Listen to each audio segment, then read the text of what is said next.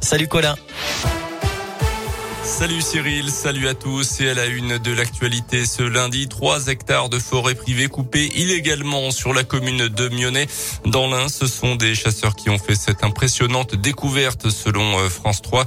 Au total, le bois a perdu un tiers de sa surface sans aucune autorisation de la part de son propriétaire. Les coupes sauvages de chênes, de frênes et d'acacias ont duré au total deux mois et le coupable serait un habitant du village voisin. Selon les premiers éléments, il aurait commandé la coupe à une entreprise venu de Pologne en se faisant passer pour le propriétaire des lieux. Euh, le bois n'a pas eu le temps d'être expédié. Quatre camions ont pu être stoppés. Un montant du butin qui s'élèverait à 80 000 euros. Euh, plusieurs plaintes ont été déposées et une enquête de gendarmerie a été ouverte. Un grave accident de la route ce matin à la limite entre le Rhône et la Loire. Une moto et un poids lourd se sont percutés sur la commune de Chazelles sur Lyon. La route a dû être coupée pour que l'hélicoptère du SAMU puisse se poser sans problème. Le motard a été hospitalisé à Saint-Etienne en urgence relative. On ignore encore pour l'instant les circonstances précises de l'accident. Là aussi, une enquête a été ouverte.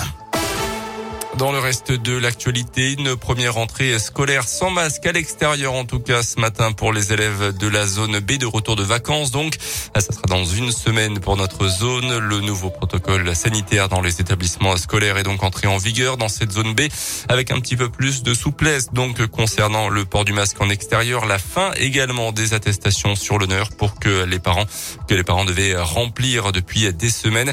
Et puis, la fin également des trois autotests obligatoires pour les enfants cas contact remplacés par un autotest à J plus 2. Au niveau national, l'embellie se confirme sur le front de l'épidémie de Covid-19, mais les restrictions sanitaires seront quand même levées à partir de la mi-mars et pas avant, a précisé hier le ministre de la Santé Olivier Véran.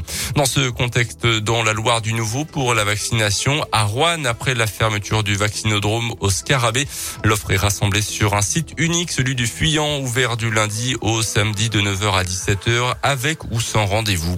La crise en Ukraine et Air France annonce aujourd'hui suspendre ses vols entre Paris et Kiev à partir de ce mardi et jusqu'à nouvel ordre.